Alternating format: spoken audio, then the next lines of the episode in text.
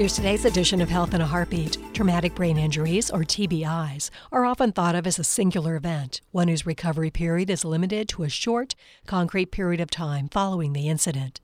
But their effects can saddle survivors with lingering effects, including things like headaches and changes in behavior and mood. Now, a new study suggests that survivors of TBIs may see improvement or deterioration up to seven years after the initial injury.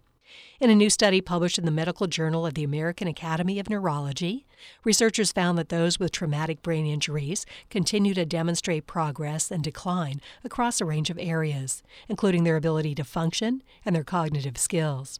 Researchers followed participants for seven years, including 917 people with mild TBIs and 193 people who had moderate to severe TBIs. Each year, study participants took three tests on thinking, memory, and mental health, and ability to handle daily activities, starting in the study's second year. Researchers also interviewed them on their abilities and symptoms, such as headache, fatigue, and sleep disturbances. The researchers saw the most decline in participants' ability to handle daily activities.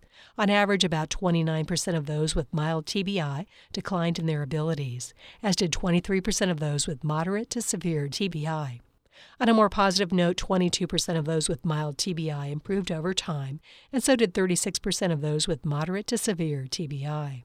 Like most things, patients' responses to TBIs vary and are highly individual. But the study points to one important conclusion the aftermath of the injury is far from static and merits a closer look. This edition of Health in a Heartbeat is brought to you by University of Florida Health and by WUFTFM please visit our website, heartbeatradio.org.